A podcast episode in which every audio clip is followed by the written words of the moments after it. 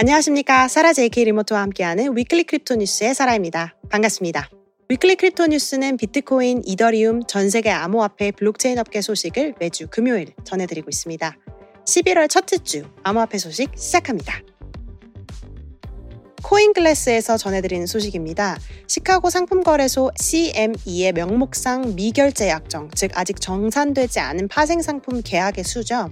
이는 35억 4천만 달러로 표준 비트코인과 무기한 선물 거래를 제공하는 거래소 중에서 두 번째로 높습니다. 이러한 CME의 수치 상승은 기관 투자자들의 매수세 증가를 의미할 수도 있는데요.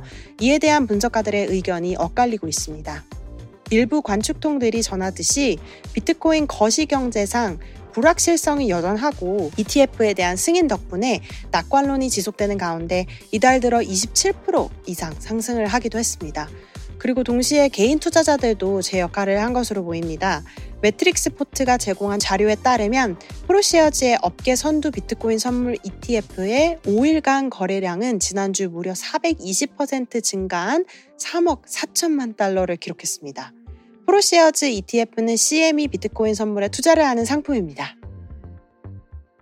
최근 암호화폐의 급등은 규제 당국의 수많은 소송, 그리고 FTX, 테라 등과 같은 수많은 기업들의 파산으로 큰 영향을 받았던 산업의 새로운 활력과 열정을 불어넣었습니다.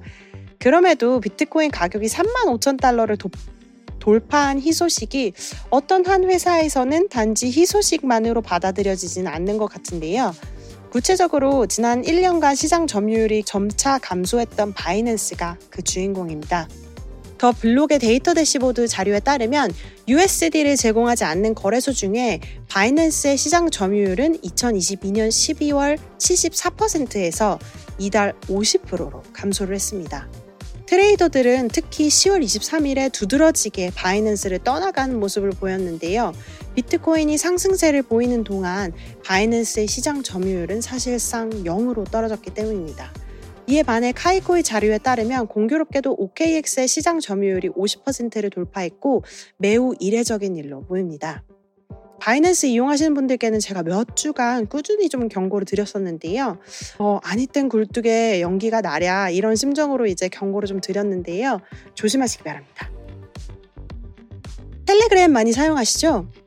암호화폐 커뮤니티는 텔레그램이라는 메시징 앱에서 많이 만들어지곤 하는데 이때 텔레그램에서 자주 사용되는 것이 바로 봇입니다. 그 중에서도 유니봇은 토큰 수합 등 할 수 있는 다양한 이제 기능들이 있어서 아주 유명한 봇으로 알려져 있는데요.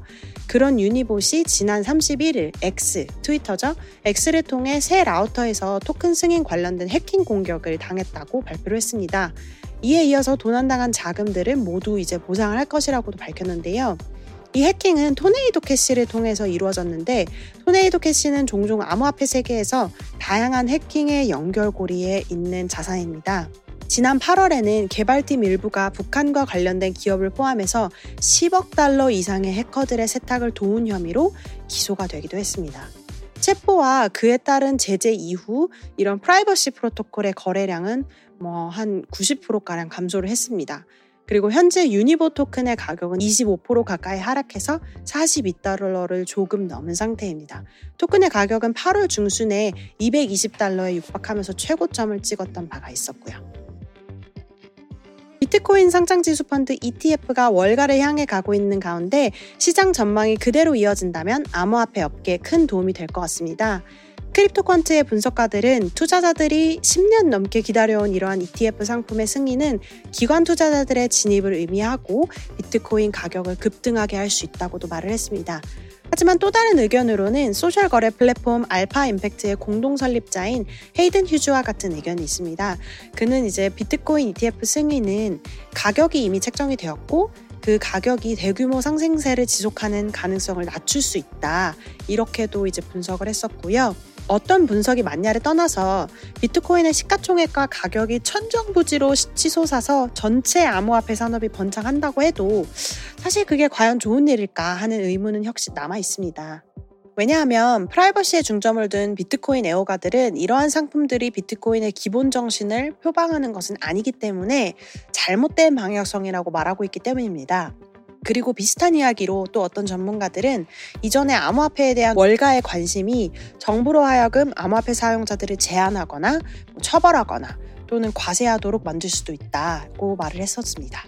코인베이스와 바이낸스 등 주요 암호화폐 회사들의 행보에서 볼 수 있듯이 여러 국가의 국회의원들은 이미 암호화폐 산업을 단속하고 자금 세탁 방지 AML 절차에 집중을 하고 있습니다. 이로써 암호화폐는 더욱더 규제 안으로 포함이 되고 더 중앙 집중화되며 전통적인 주식과 상관관계를 이제 갖게 될 수도 있다는 주장도 나오고 있고요. 비트코인 옹호자들은 사실 수년간 코인이 증권과 분리되기를 기대해온 것을 보면 상반된 방향이라고 할 수 있겠죠. 단순히 한 뉴스에 이제 일희일비하지 않은 이런 거시적인 insight 어떻게 보시나요? 청취자분들은 왜 암호화폐에 관심이 있으신가요? 어떤 의견이든 좋습니다. Sarah at dailycryptonews.net으로 의견 보내주세요. 투자조사기관인 번스타인의 새로운 예측에 따르면 비트코인의 가격은 2025년까지 15만 달러로 치솟을 수 있다고 합니다. 번스타인의 분석가 고탐 추가니 씨는 지난 화요일 고객들에게 보낸 메모에서 이러한 예측을 밝혔는데요. 향후 2년 안에 SEC죠. 증권거래위원회의 비트코인 상장지수 펀드 ETF의 승인 가능성에 대한 낙관론을 공유했습니다. 번스타인은 대부분의 다른 월스트리트 기업들과 함께 2018년에 비트코인을 투자 자산에서 제외를 했지만 비트코인 채굴 회사들을 지속적으로 추적하고 2022년 중반에는 기업에서 기업으로 확산되고 있는 소위 암호화폐 유행에 대한 자체적인 의견을 발표하는 등 여전히 관심을 기울이고 있었습니다. 현재 이 회사는 비트코인 ETF를 통해서 주류 투자자들이 SEC 규제 투자 상품을 통해서 처음으로 그들의 포트폴리오에 비트코인을 직접 노출할 수 있다고 말을 합니다. 현재 유사한 상품으로는 미결제 BTC 공급량의 약 3%를 보유한 그레이스케일 비트코인 트러스트, ticker GBTC죠. 이 상품만 존재하고 있는 상태입니다. 판테라 캐피털의 임원인 제프 루이스 씨에 따르면 비트코인과 이더리움은 엄청나게 성공적이지만 암호화폐에 대한 많은 사람들의 초기 기대를 충족시키지는 못했다고 합니다. 하지만 스테이블 코인은 그럴 준비가 되어 있다고 하네요. 무슨 말인지 한번 깊이 들여다볼까요? 루이스 씨는 비트코인 백서가 나온 지 15년이 지난 지금 비트코인 블록체인의 속도와 확장성은 크게 개선되지 못했고 돈을 대체하는 더 좋은 수단이라는 이유로 오히려 많은 피해를 만들어냈다고 지적합니다. 그리고 이더리움 같은 경우는 비트코인만으로는 할 수 없었던 프로그램 가능한 분산 시스템이 되었고 NFT, 웹3 애플리케이션, 그리고 디파이 이런 생태계들을 위한 새로운 길을 열었다고 말했습니다. 하지만 그럼에도 불구하고 이더리움은 비트코인만큼 변동성이 커서 안정적인 통화로 사용되기에는 부적합하다. 이렇게 덧붙였습니다. 반면 스테이블 코인은 P2P로 통화 가치의 이동이 가능하게끔 설정되어 있습니다. 또한 불안정한 통화로부터 사람들을 보호하고 서비스 제공업체를 신뢰하지 않아도 안전하게 이용이 가능하도록 도울 것이라고 말했습니다. 그러한 신뢰로 결제 대기업 페이팔을 비유하면서 사용자는 스테이블 코인을 활용해서 전 세계 누구든지에게 원하는 금액을 저렴하게 전송할 수 있다고 언급했습니다. 그리고 이러한 시각은 코인베이스의 기관 리서치 책임자 데이비드 듀옹 그리고 분석가 데이비드 한에 의해서 한 번 더 강조가 되었는데요. 지난 월요일 한 보고서에서 스테이블 코인은 오늘날 토큰화 그러니까 tokenization을 위한 가장 명확한 잠재 성공 케이스 중 하나를 제시한다고까지 말을 했습니다. 스테이블 코인이 아무래도 우리가 이미 쓰고 있는 법정화폐의 가치를 따라가다 보니까 이런 분석이 나온 것 같은데요. 비트코인 옹호자들이 엄청난 통화 혁명을 원하더라도 사실 현실에서는 조금 어렵긴 합니다. 현실 속에서 정말 실질적으로 암호화폐를 이용하는 사례를 만들려면 아무래도 이해가 하기 쉬워야 되고 또 가치의 변동이 적어야 됩니다.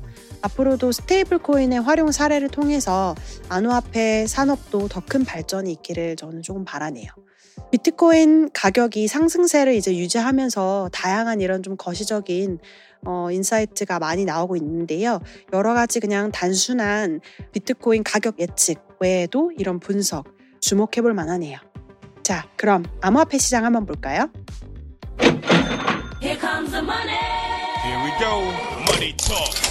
공포와 탐욕 지수를 보면 72로 탐욕이 지속되고 있습니다. 그리고 오늘 소식을 전하는 한국 시간 새벽 3시 기준 시가 총액 1위, 비트코인은 4,619만 원, 이더리움은 239만 원 선에서 거래되고 있습니다.